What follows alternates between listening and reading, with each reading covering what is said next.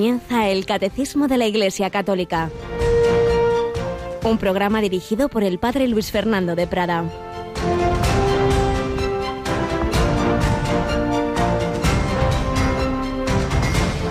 Jesús se presentó en medio de los apóstoles y les dice, paz a vosotros.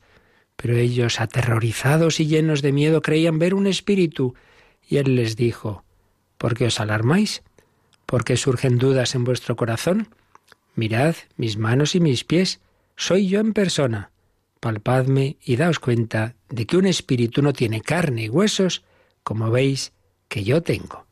Dicho esto, les mostró las manos y los pies.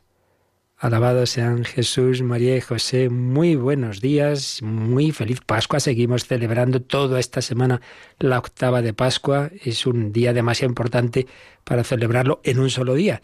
Es esa fiesta que la Iglesia celebra, por un lado, en esta semana como octava y luego 50 días del tiempo pascual porque es el centro de nuestra fe, porque si Cristo no ha resucitado, vana es nuestra fe.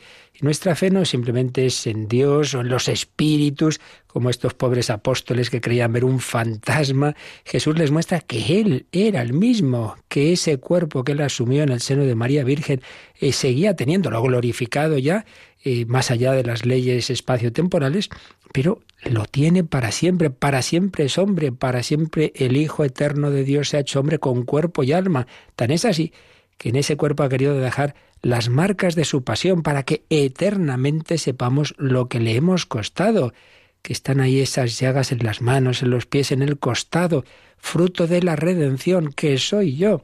Mucha gente que no, no cree en Jesucristo, no cree en la Iglesia, luego cree cosas rarísimas de espíritus, de fantasmas, cosas esotéricas, que no, que no, que nuestra fe es una fe encarnada.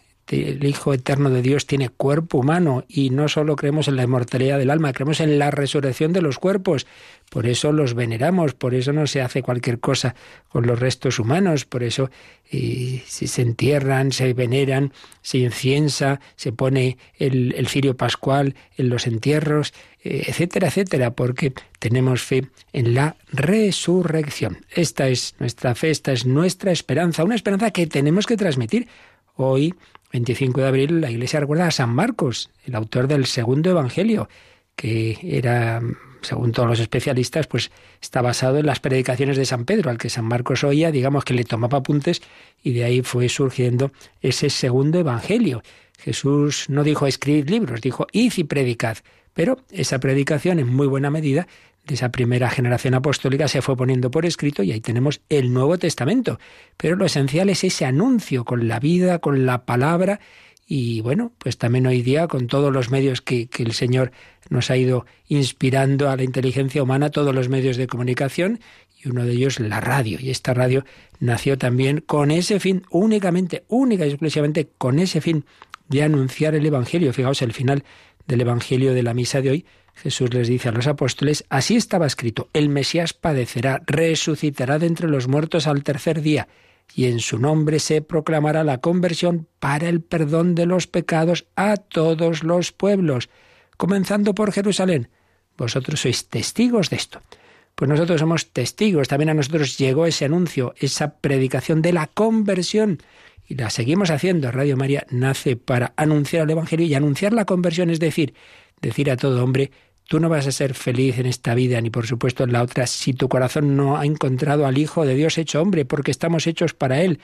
Deja los ídolos, dale la espalda, mira a Jesucristo, no adoréis a nadie más que a Él. Veinte años llevamos con este anuncio, veinte años que celebramos de una manera muy especial este fin de semana. Tenemos esta semana con nosotros estas horitas a Rocío García. Buenos días, Rocío. Hola, buenos días, padre, y a todo el mundo. Bueno, pues una vez más lo vamos a recordar porque siempre hay quien oye por primera vez o que no se ha enterado bien que este es el fin de semana pues especialmente celebrativo de los 20 años de Radio María, el sábado toda una jornada intensiva con la Santa Misa a las 10 en la parroquia de la Virgen del Yuc, que preside el Cardenal Osoro, y una serie de actos en el Colegio Obispo Perello y luego el domingo con la Santa Misa en el Cerro de los Ángeles, en la Basílica del Corazón de Jesús, porque se une el 20 aniversario de Radio María con el centenario de la consagración de España al Corazón de Jesús. Pero ahora, si te parece, Rocío, vamos a recordar especialmente los actos del sábado, a la misa de 10 obviamente es en esa parroquia entrada abierta, pero luego lo demás hay que inscribirse porque puede ocurrir que haya más personas que las que caben y claro, pues por seguridad hay que hacerlo bien. ¿Cómo se hace eso? Bueno, pues nada, les vamos a poner esta cuña que lo explica todo porque son 12 horas de celebración que necesitamos un poquito de sondeo. ¿Quién va a venir? Ven a celebrar con nosotros el 20 aniversario de Radio María.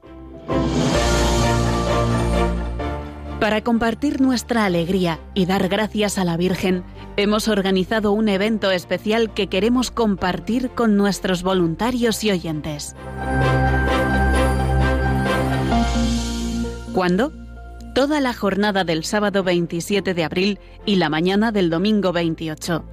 El lugar, el Colegio Obispo Perelló de Madrid el sábado y el Cerro de los Ángeles el domingo, con acceso libre a la Eucaristía. El sábado el acceso es gratuito hasta completar aforo, pero es imprescindible tener la entrada. Consulta el horario del evento y consigue tu entrada en vuelveacasa.es barra evento. Solo necesitas una dirección de correo electrónico. Si no tienes acceso a Internet o correo, infórmate sobre cómo inscribirte llamando al 91 822 8010. Recuerda, el 27 y 28 de abril, gran evento 20 aniversario de Radio María en Madrid. Inscríbete ya y celebra con nosotros estos 20 años a tu lado.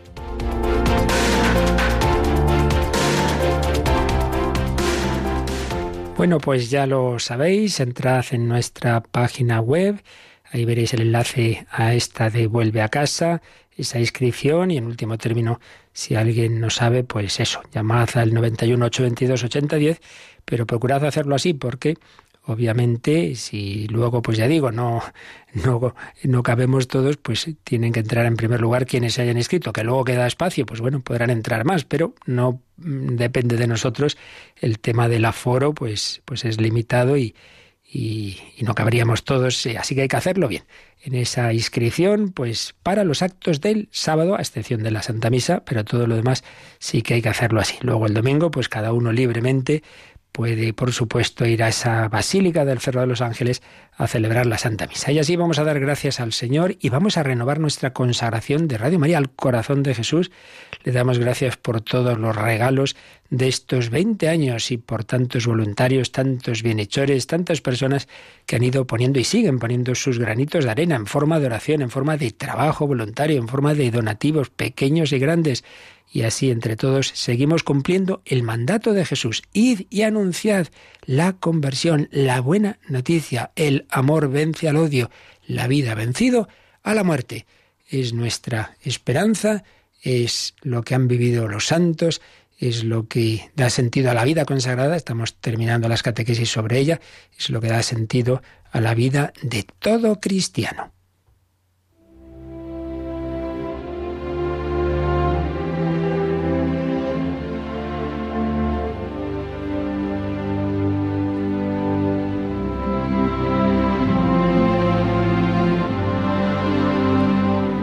Y es lo que dio sentido a la vida de la Madre Teresa de Calcuta, de la cual estamos recogiendo algunos rasgos, algunas anécdotas, tal como las recordaba un sacerdote y colaboró mucho con ella, el padre Leo Masburg, la Madre Teresa de Calcuta, un retrato personal.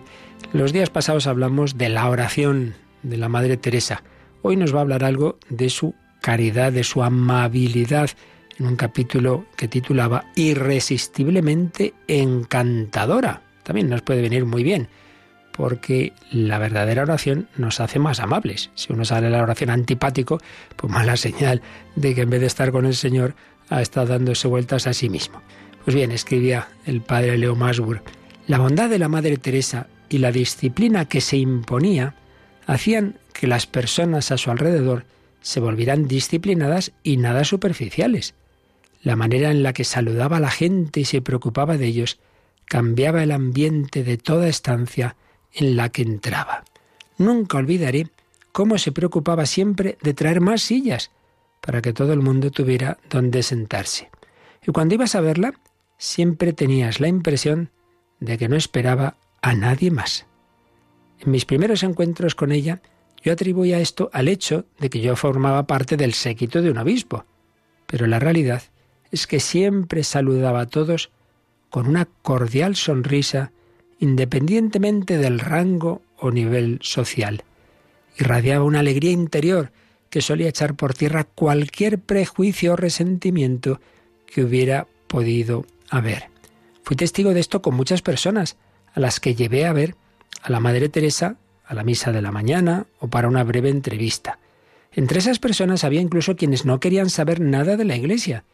Sin embargo, ya en el primer encuentro sentían el abrazo y el calor que hacía que todo lo que era frialdad en ellos se derritiera y salieran de aquella conversación, que a veces sólo duraba diez minutos, completamente transformados.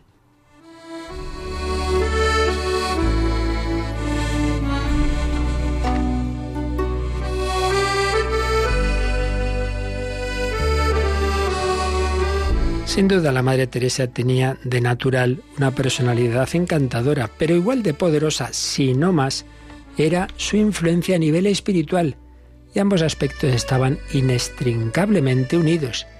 Mucha gente estaba convencida de que tenía el don de leer los corazones, es decir, que podía ver el interior del corazón de una persona y decirle cosas que era imposible que hubiera sabido por medios ordinarios. Un suceso de este tipo tuvo lugar en Italia una mujer paseaba con su marido por un parque en el que estaban almorzando varias hermanas sentadas con la Madre Teresa. De repente, la mujer sintió que una luz y una calidez emanaban del grupo de hermanas. En aquella luz que la envolvió como una nube, vio toda su vida y rompió a llorar. En ese mismo momento, una monja pequeñita se acercó a ella y la habló con cariño, aunque ella no había visto nunca antes a esa monja la mujer y la Madre Teresa empezaron a hablar. Aquella conversación cambió la vida de aquella mujer. A menudo me pregunto, ¿me cambió a mí? ¿Me modeló a mí? Espero haber cambiado gracias a ella. Su manera de hablar con frases muy sencillas, muy cortas, puede que tuviera su efecto. Muchas de las cosas que ella decía se han convertido en referentes para mí. Por ejemplo, cuando limpio una mesa pienso, no hace falta que le dé una mano de pintura a la mesa ni que la sustituya por una nueva, pero tengo que limpiarla con un amor tan grande que se quede realmente limpia. Eso lo aprendí de ella. Para ella las cuestiones prácticas aparentemente pequeñas tenían un enorme significado espiritual. Por lo que he visto me he convencido de que hay cosas que casualmente suceden en presencia de los santos o en lugares sagrados. La presencia de Dios se experimenta con mucha más intensidad cuando uno está en compañía de gente santa y en lugares sagrados que en la rutina habitual. Este es el motivo por el que, pienso yo, muchas cosas sucedían con más rapidez, eficacia y sentido cuando estaba la Madre Teresa. Todo lo que decía tenía un sentido. Nunca había nada superficial, ni siquiera las cosas más pequeñas.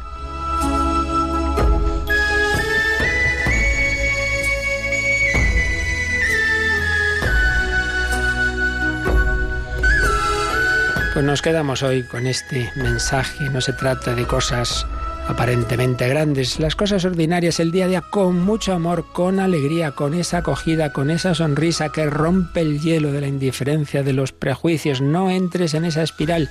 No me saludan, yo tampoco saludo. Me miran mal, yo también no. Rómpela con el amor de Jesucristo. Ama a quien no se lo merece, como nos ama el Señor a nosotros, que no nos lo merecemos, con amor misericordioso la misericordia divina que brota en el corazón de Cristo, sangre y agua. La sangre, Él ha dado su vida para que nosotros tengamos vida eterna, vida divina, vida para toda la eternidad, porque el Señor muerto y resucitado, eso es lo que quiere, llevarnos al cielo con Él.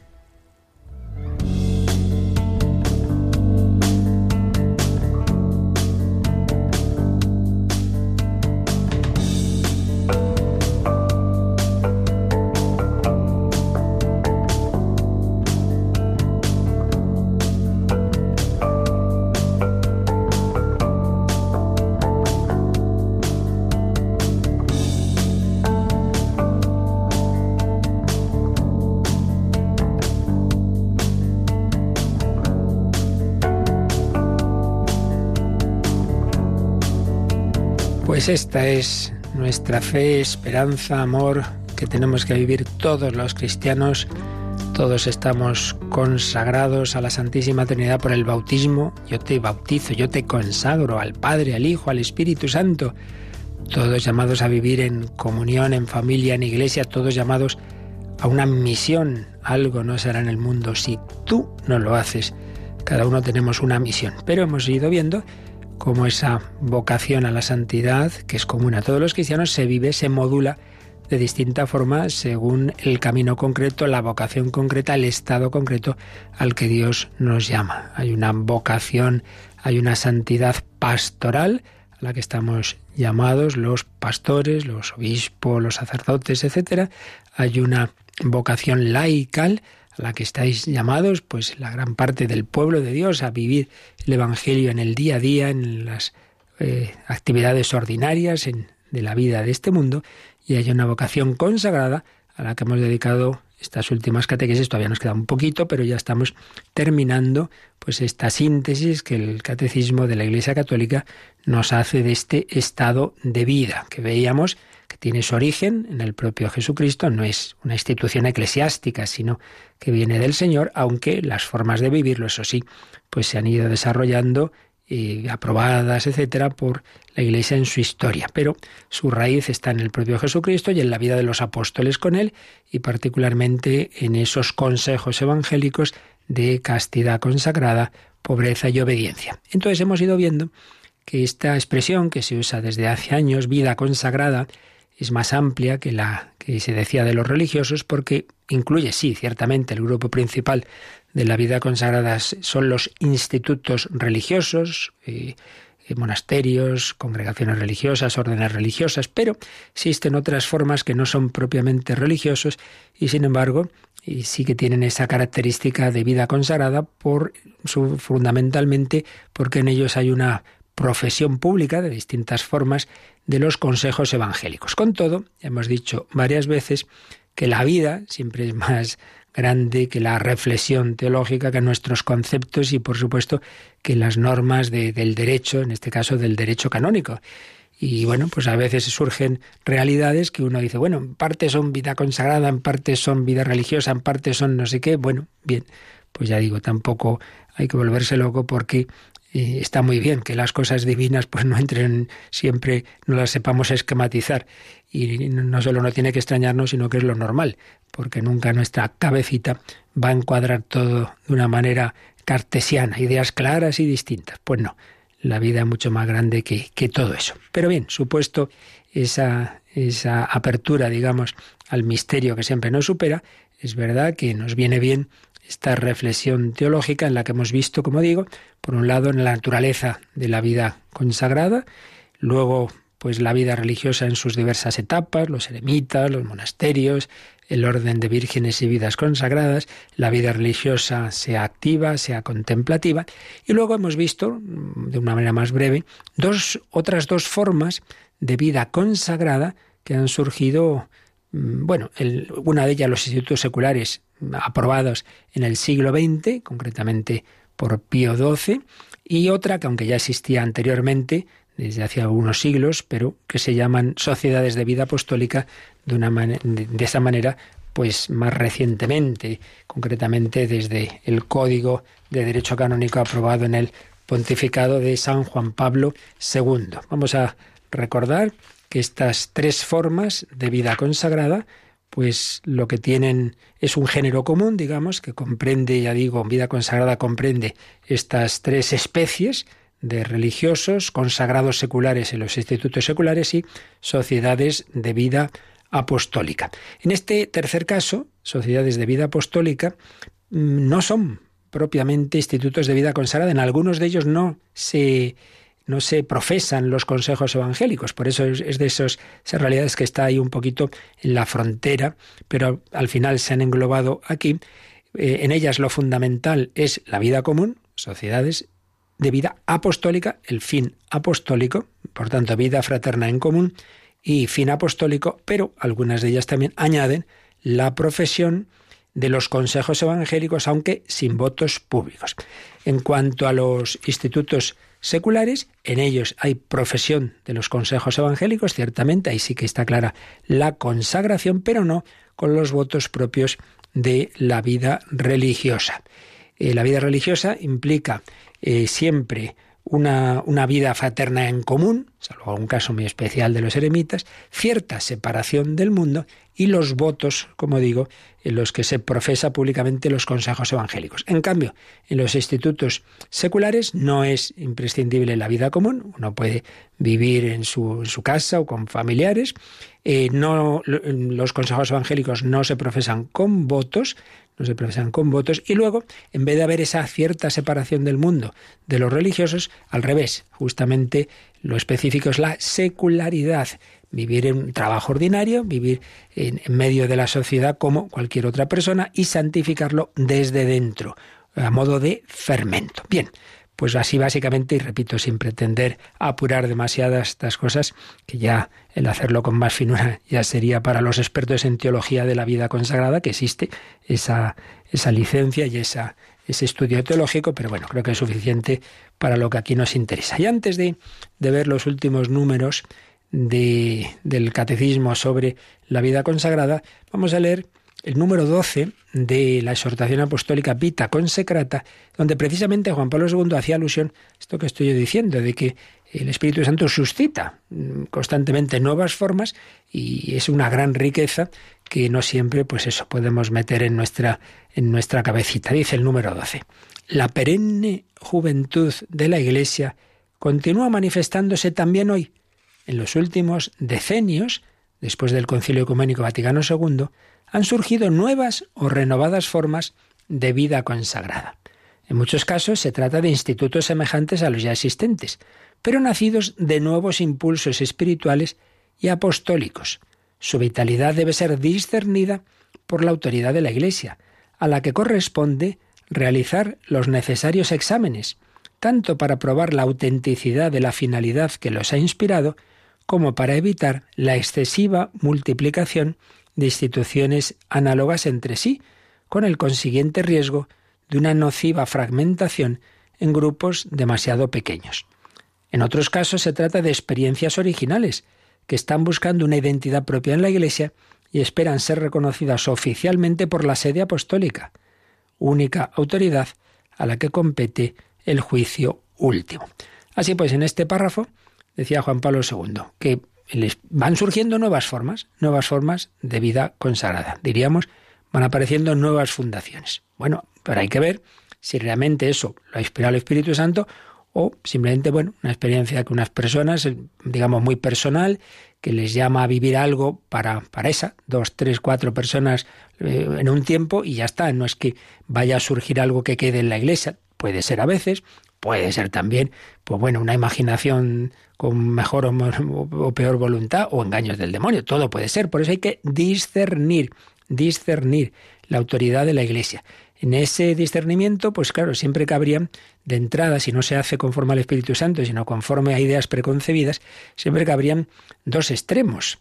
Uno, pues el, que dice, no, no, todo, todo lo que surge nuevo, estupendo. Bueno, hombre, habrá que ver si realmente es cosa del Señor, ya digo, o a lo mejor es que aquí uno siempre cree que lo suyo es lo, original, lo mejor, y vamos a hacer mejor que lo que ya existe. Y por eso uno de los riesgos, dices, una excesiva multiplicación de instituciones que casi hacen lo mismo. Hombre, pues a lo mejor en vez de fundar otra cosa, ¿por qué no se suma a lo que ya existe? Pero existe el riesgo contrario, que se ha dado en la historia de la Iglesia, claramente. Normalmente, pues por parte de la jerarquía, de obispos, concilios, a veces, no, no, ya no se van a aprobar más, más órdenes, no, ya que hay demasiadas. Bueno, y le va a poner límites al Espíritu Santo. Pues se dijo eso y surgieron después los franciscanos. Pues mire usted, o sea que, que en eso pues no podemos cerrarnos de antemano, de antemano. Hay que, hay que tener ese espíritu abierto, pero con la fe de lo que ya vimos en su momento, que quien tiene el carisma de discernir los carismas es la jerarquía de la Iglesia. Por ello, de entrada, pues la primera aprobación provisional de una nueva forma de vida consagrada desde el del obispo del lugar y en último término, si ya es algo con una vocación permanente y universal, pues tiene que ser, como decía aquí Juan Pablo II, la sede apostólica, es decir, el, el Papa en definitiva. Sigue diciendo este número 12 de Vita Consecrata. Estas nuevas formas de vida consagrada que se añaden a las antiguas manifiestan el atractivo constante que la entrega total al Señor, el ideal de la comunidad apostólica y los carismas de fundación continúan teniendo también sobre la generación actual y son además signo de la complementariedad de los dones del Espíritu Santo. Pues muy bella idea también. El que vayan surgiendo estas formas de vida consagrada indica que Jesucristo sigue teniendo seguidores, que atrae constantemente, que sigue habiendo hombres y mujeres jóvenes que quieren amar a Jesucristo con todo el corazón, que, que, les atrae esa, ese amor de Jesucristo a vivir en pobreza, en obediencia, en una vida común, atractivo constante de la entrega total al Señor.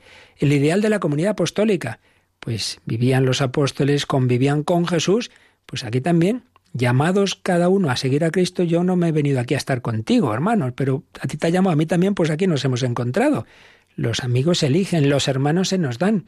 Nos hemos encontrado aquí llamados por el mismo Jesús, ideal de la comunidad apostólica, carismas que el Señor va dando.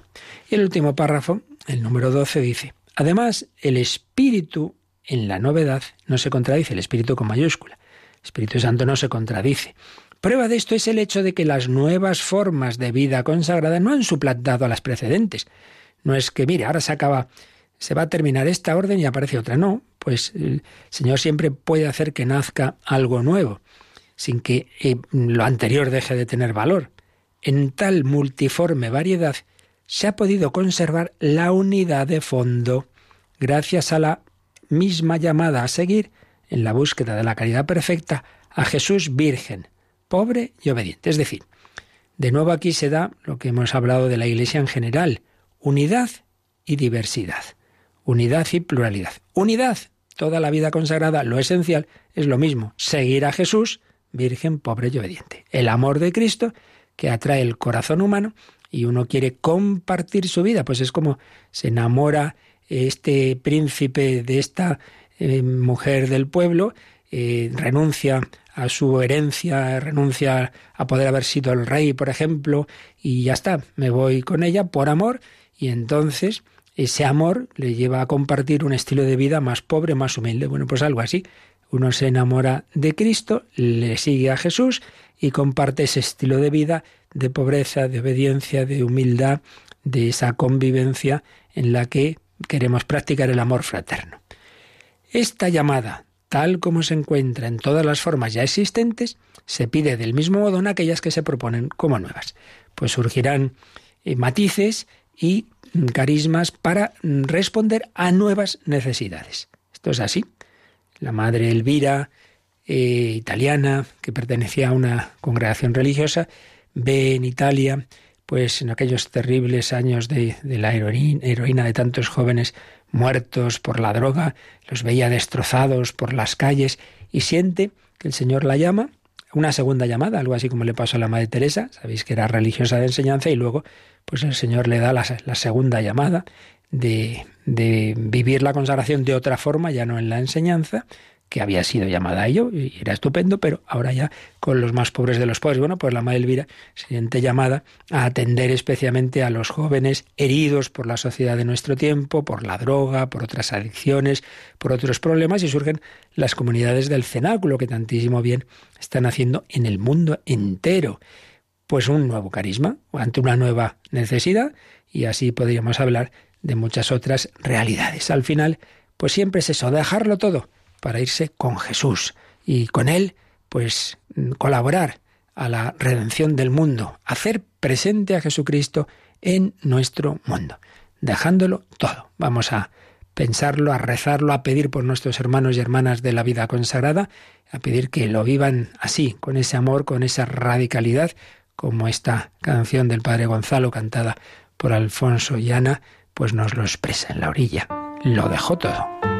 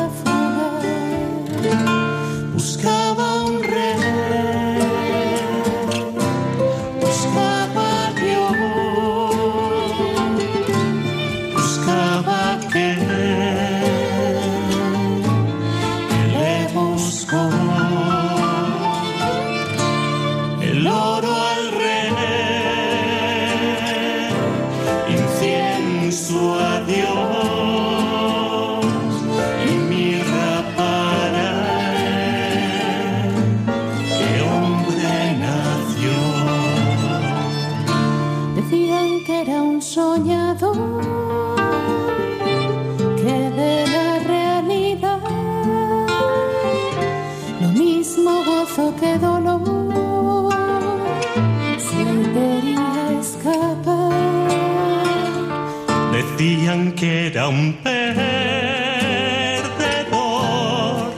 que iba a fracasar, que había perdido la razón, que debía regresar y no volvió. Ya nunca más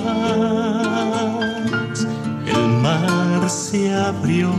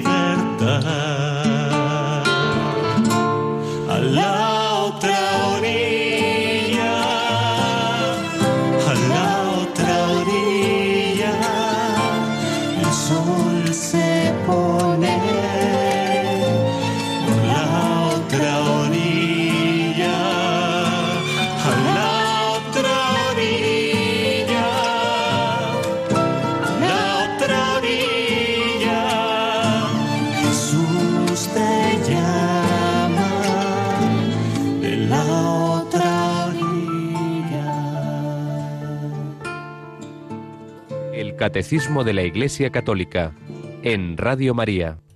Jesús te llama a la otra orilla. Pues sí, y este final de lo que nos explica el Catecismo sobre la vida consagrada tiene un titulito muy bello, Consagración y misión, anunciar al Rey que viene. Es la conclusión de estos números sobre la vida consagrada y ahí esta conclusión pues dedica tres numeritos, 931, 32 y 33, después de hablar de la naturaleza y el origen de la vida consagrada y de sus formas, históricamente, según se han ido dando, pues ya es una síntesis, digamos, espiritual de lo que es común a la vida consagrada. Leemos este número 931, Rocío. Aquel que por el bautismo fue consagrado a Dios entregándose a Él como al sumamente amado, se consagra de esta manera aún más íntimamente al servicio divino y se entrega al bien de la Iglesia. Mediante el estado de consagración a Dios, la Iglesia manifiesta a Cristo y muestra cómo el Espíritu Santo obra en ella de modo admirable. Por tanto, los que profesan los consejos evangélicos tienen como primera misión vivir su consagración. Pero ya que por su misma consagración se dedican al servicio de la Iglesia, están obligados a contribuir de modo especial a la tarea misionera, según el modo propio de su instituto. Pues bien, con estas ideas el catecismo nos ha hecho una síntesis de lo que estuvimos viendo al principio sobre la naturaleza de la vida consagrada. En primer lugar, recuerda que la consagración fundamental de todo cristiano es el bautismo. Aquel que por el bautismo fue consagrado a Dios, el, consagrado en la vida consagrada, primero había sido consagrado a Dios como todo cristiano por el bautismo, pero aquel que ya tenía esa primera consagración, después entregándose a Dios como al sumamente amado de una manera especial, con ese amor propio de, de la virginidad, se consagra aún más íntimamente.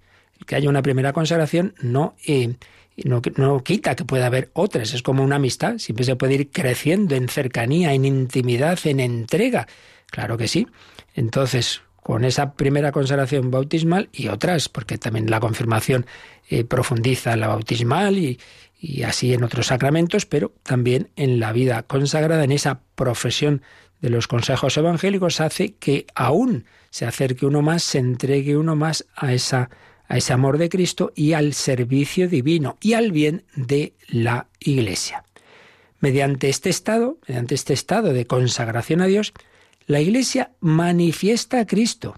Claro, uno, un no cristiano ve estas personas, oye, fíjate qué felices viven en esta comunidad y no tienen nada, viven de la providencia, son pobres y lo único que hacen es pues hacer el, bien a los demás, con todas las limitaciones humanas que todos tenemos, pero que es evidente que aquí hay algo especial, bueno, está manifestando a Cristo. ¿Qué pasa aquí? ¿Qué, secreto hay aquí? Recuerdo que me contaron de un, bueno, lo he oído en varias ocasiones, pero estoy pensando en un caso muy concreto de un colegio de, de, religiosas, donde, bueno, pues algunas familias llevaron a sus hijos, pues precisamente, bueno, simplemente buscando, no porque fuera religioso, sino porque les habían hablado bien, pues del nivel de ese colegio, etcétera. Y, claro, en el trato con esas religiosas, decimos, estas mujeres, pues siempre así tan serviciales, tan, tan alegres.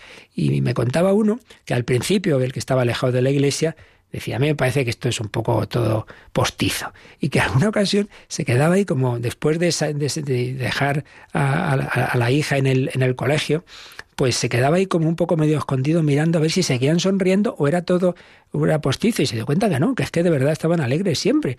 Y bueno, fue un primer paso en ese acercamiento a la vida de la iglesia que, que, llevó a esa persona, a ese matrimonio y a otros, pues a, a una conversión. ¿Y por dónde empezó? Pues por ver, ver cómo vivían, con qué alegría la entrega al Señor, a la educación, etcétera, pues esas mujeres, pues eso es lo primero que debe hacer la vida consagrada, manifestar a Cristo con la propia vida, más que con, con las palabras. Mediante el estado de consagración a Dios, la Iglesia manifiesta a Cristo y muestra cómo el Espíritu Santo obra en ella de modo admirable. Pues sí, ¿quién hace esto posible? Pues el Espíritu Santo. Por tanto, los que profesan los consejos evangélicos tienen como primera misión vivir su consagración más que, que hacer tal actividad o tal otra, lo primero que tienes que hacer es vivir bien esa tu consagración a Dios, eso que tú has profesado, que has prometido.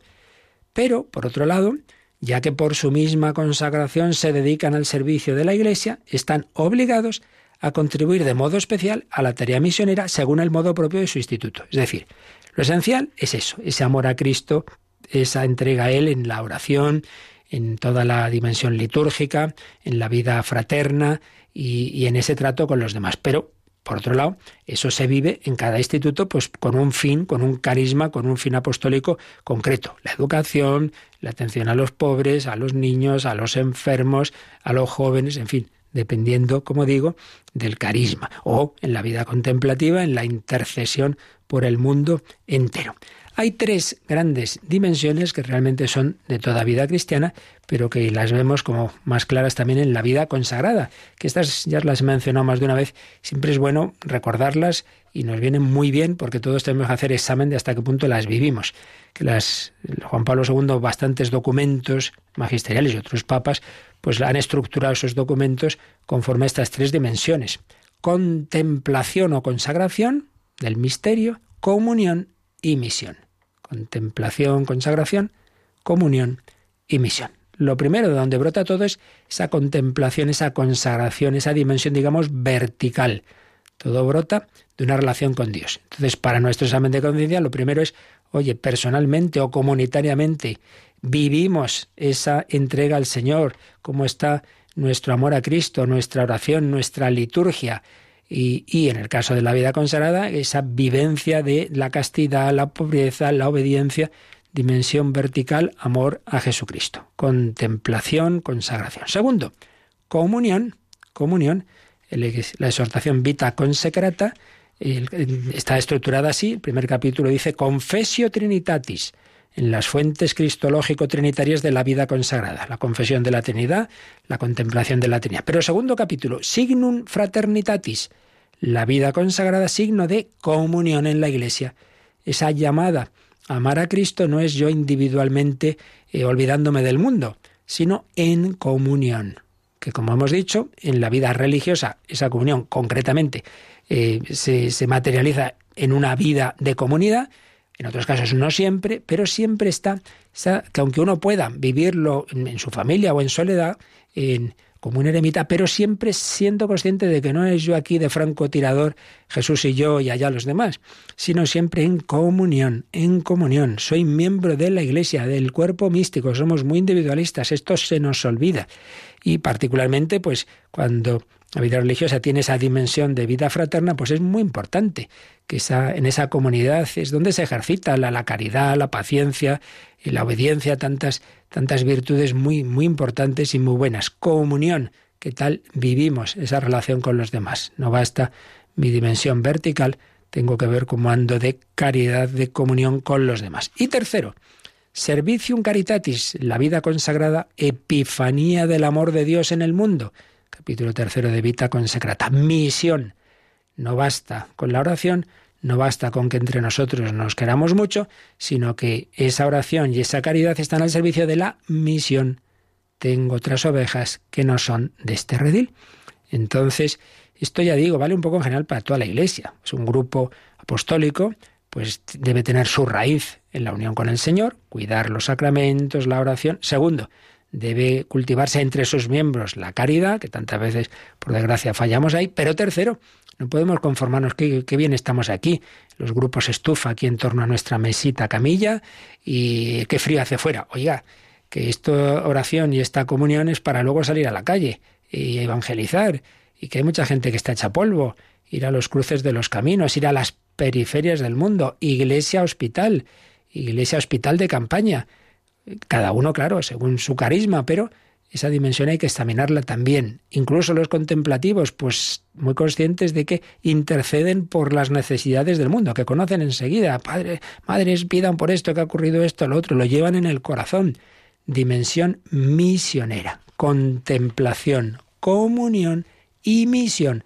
Y esto, pues aplicando, queridos oyentes, también a nivel personal, un examen de conciencia cómo ando de mi relación con Dios, que es la raíz de todo, y por ello, pues, cuidar la oración, los sacramentos, donde mi corazón se pone en contacto con ese fuego del Espíritu Santo, como pasó a los discípulos de Maús, que estaban los pobres hechos polvo, desanimados y tristes. Jesús se puso a caminar con ellos, venga, venga, ¿qué os pasa? Es una especie de escena de dirección espiritual, podríamos decir, de oración, porque Jesús les va leyendo, digamos, lo que había ocurrido pues a la luz de, los, de las profecías, de las escrituras, y luego pues quédate con nosotros. Partió, partió el pan y le reconocieron en la fracción del pan un signo de la Eucaristía. Primera raíz, esa unión con Jesucristo, contemplación del misterio. Segundo, comunión, porque esos que se habían ido del cenáculo, que habían abandonado el grupo de los apóstoles, se volvieron corriendo. Qué curioso. Fijaos que todas las apariciones de Jesús resucitado o se dan en común, cuando por ejemplo se aparece a los apóstoles en el cenáculo, o si se da a personas individualmente, las envía a juntarse con. A Magdalena, ve y dile a mis hermanos, los de Maús vuelven corriendo al cenáculo. Y así lo vamos viendo, cómo hay esa, esa dimensión comunitaria de comunión. Eh, luego ya después, pues cuando eh, Jesús convierte el corazón de, Saulo. No es que ya desde ese momento Saulo, Pablo y Jesús individualmente, no, no. Entra en la iglesia, recibe el bautismo, se le presenta a Ananías, luego va a conocer a los apóstoles. Comunión. No estamos llamados a vivir en ese modo individualista. Y misión, porque eh, arraigados en Cristo por la oración y ayudándonos mutuamente en la comunión de la Iglesia, enviados a evangelizar. Esto ya, pues, según el carisma, ya digo, pues de una manera o de otra. Pero siempre esas tres dimensiones. Piénsalo tú, cómo está tu oración, cómo está tu vida de caridad, cómo seglar en tu familia, en los ámbitos en que vives la fe, en tu parroquia, en tu movimiento. Y tercero, cómo está tu dimensión evangelizadora. ¿Te lo callas? Esto que tú has recibido, o eres consciente de que el Señor te envía a hacerle presente en medio del mundo. Consagración. Consagración fundamental la tienes por el bautismo, la confirmación, el matrimonio, si también lo tienes. Consagración, comunión, vivir eso en, en, esa relación de caridad y misión. Perdonad que insista una y otra vez, pero es que son claves muy importantes que muchas veces olvidamos. Y esto en la vida consagrada, pues también hay que examinarlo comunitariamente si estamos viviendo estas dimensiones y aquí nos ha dicho el, el catecismo que la primera misión de los consagrados es vivir esa consagración, pero luego también hacerlo eh, con esa dimensión apostólica eh, en conformidad con el, con el carisma del propio instituto. Bueno, y luego nos quedan dos numeritos que ya veremos próximos días, pero bueno, por lo menos vamos a terminar leyendo, aunque sea solo leer, leer para quedarnos ya con el, con la idea de lo que nos dice el número 932. En la Iglesia, que es como el sacramento, es decir, el signo y el instrumento de la vida de Dios, la vida consagrada aparece como un signo particular del misterio de la redención. Seguir e imitar a Cristo desde más cerca, manifestar más claramente su anonadamiento, es encontrarse más profundamente presente en el corazón de Cristo con sus contemporáneos. Porque los que siguen este camino más estrecho, estimulan con su ejemplo a sus hermanos.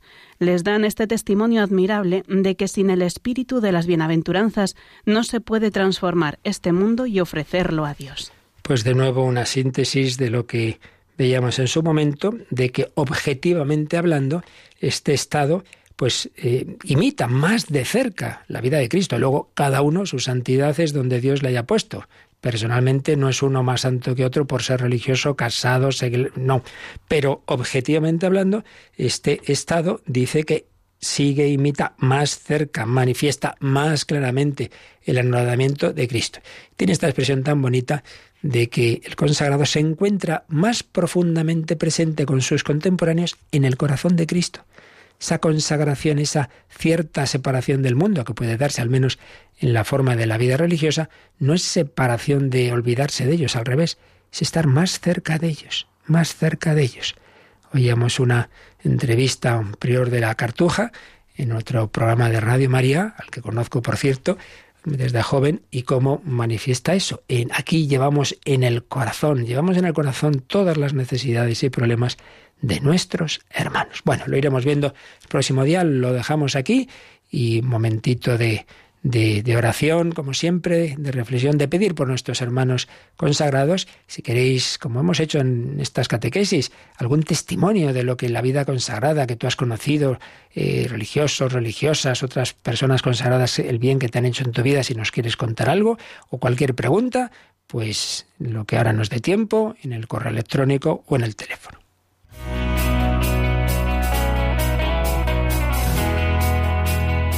Participa en el programa con tus preguntas y dudas. Llama al 91005 9419. 91005 9419. También puedes escribir un mail a catecismo arroba radiomaria.es.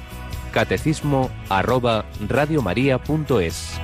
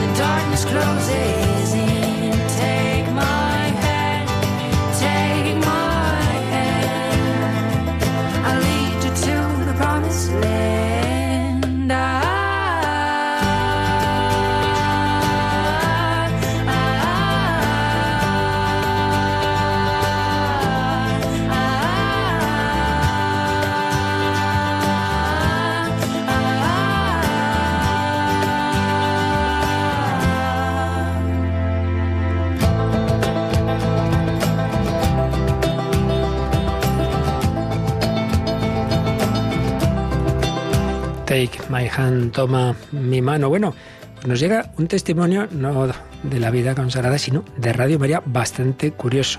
Tenemos muchos aliados, uno de ellos es el coche, pero hay otro que es la primera vez que veo, tal como nos cuenta Francisco. Dice lo siguiente, un amigo me recomendó lo bueno que era un baño largo de agua muy salada para depurar la piel y hasta el hígado. Así que un 31 de diciembre me monté ese mar muerto particular con una enorme bolsa de sal de lavavajillas. El baño sí que parecía saludable, no me quería levantar, estuve ahí mucho tiempo. La radio, en el mueble del lavabo lejano, siempre la tenía yo en radio clásica. Pero esa tarde la sintonía se movió un poquito hacia Radio María. Yo no quería levantarme. Quedé escuchando Radio María en mi baño salado. San Silvestre me depuró la piel y el alma. Desde entonces, desde enero de 2015, no oigo otra voz. Enhorabuena por el manto herciano de la Madre.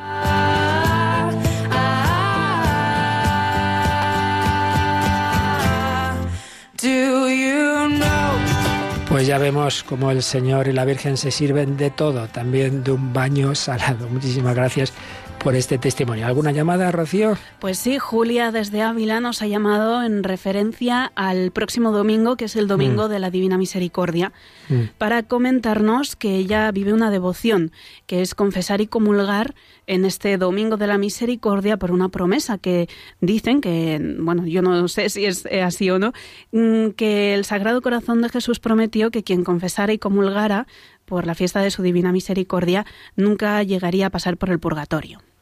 Bueno, yo eso segundo, así dicho, tal cual, creo que no es exactamente tal, creo, ¿eh? lo que está en, la, en lo que el Señor dice a Santa Faustina Kowalska y está reconocido y aprobado, y por eso San Juan Pablo II instituyó la fiesta de la Divina Misericordia, es que en efecto, en este domingo hay una indulgencia plenaria. Indulgencia plenaria quiere decir que si tenemos arrepentimiento pleno de nuestros pecados y confesamos, no necesariamente el mismo día, puede ser semana antes o después, y comulgamos, en efecto recibimos indulgencia plenaria.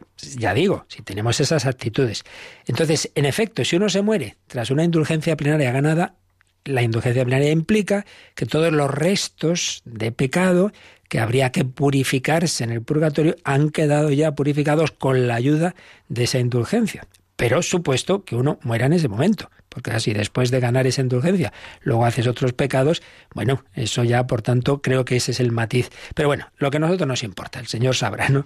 Nos importa es que ya que nos ha dado tantos regalos, tantos medios de acercarnos a Él, de purificar el alma, uno de ellos esta, esta, fiesta de la Divina Misericordia, que lo creemos porque así lo ha aprobado la Iglesia, instituido en, en, incluso en la liturgia, pues eso, llamando al segundo domingo de Pascua fiesta de la Divina Misericordia, pues desde luego lo que está claro es que yo ya lo he hecho, es una buena confesión y comulgar este día y pedir al Señor pues ese, ese dolor, ese arrepentimiento de todos nuestros pecados. Nacer de nuevo, a fin de cuentas, eso es la Pascua, con todo sentido, pues está inspirado por el Señor que esta fiesta sea en, en plena octava pascual, porque eso es lo que Jesús quiere, que empecemos de nuevo. Esto es lo bueno del catolicismo, dice eh, un personaje de una película, que siempre se puede empezar de cero. Bueno, pues os recuerdo que os esperamos este sábado en el Colegio Obispo Pereñó. Perelló, los eventos del 20 aniversario de Radio María, ahora nos lo recordará una cuñita y mucho mejor, por favor, apuntaros e inscribiros, porque si no, puede ocurrir que no podáis entrar en el colegio, eh, porque eso es necesario saber los que vais a estar por razones de aforo y seguridad y, si luego hay más del que el aforo, pues, pues lamentablemente no, no depende de nosotros el, el poder todos entrar. Pedimos al Señor su bendición, la bendición de Dios Todopoderoso, Padre, Hijo y Espíritu Santo, descienda sobre vosotros. Alabado sea Jesucristo.